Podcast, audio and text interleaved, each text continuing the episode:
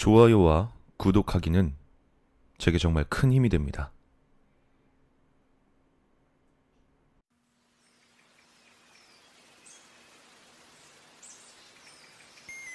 내가 고등학생일 때 이야기. 그날은 점심시간이 끝나고 한 시간 반 정도 있다가 체육관에서 전교생이 모일 예정이었다.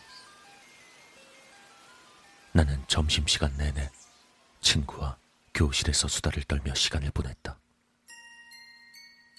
그러다 문득 어쩐지 조용하다 싶어서 주변을 둘러봤는데 다른 아이들이 아무도 없었다.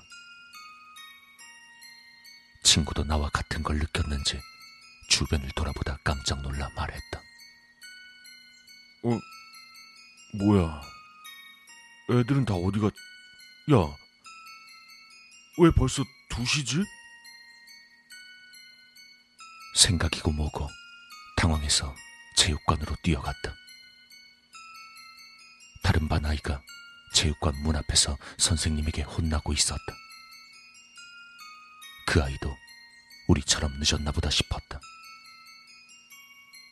나와 친구도 야, 이놈들아. 어디서 뭘 하다 이제 온 거야? 라고 잔뜩 혼이 났지만 스스로도 이유를 모르겠다고 말할 수밖에 없었다. 당연히 선생님은 더 화를 냈지만 우린 어쩔 도리가 없었다. 그러는 사이 다른 반에서도 지각한 아이들이 달려왔다. 그것도 몇 명씩이나 연달아서. 최종적으로는 지각한 아이만 30명 가까이 됐던 것 같다. 늦게 온 아이들은 모두 저도 왜 늦은 건지 모르겠어요.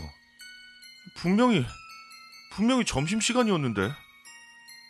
라던가 죄송합니다. 정신을 차려보니까 집합 시간이 한참 지나 있었어요. 라고 말했다.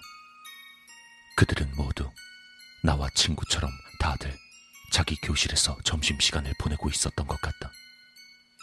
그 지경이 되니 화가 잔뜩 나 있던 선생님도 늦게 온 아이들이 너무 많다는 사실에 당황했던 것 같다. 그렇게 어영부영 다들 체육관으로 들여보내는 걸로 그 자리는 마무리가 됐다. 상당히 많은 인원이 빠졌는데도 담임 선생님들조차 알아차리지 못하다니 지금 와서 생각해보면 참 이상했던 일이었다. 전교생이 모이는 집회 때는 전원이 모였는지 반드시 세어보곤 했었는데 종종 이 사건을 떠올릴 때마다 도대체 무슨 조화였는지 궁금해지곤 한다.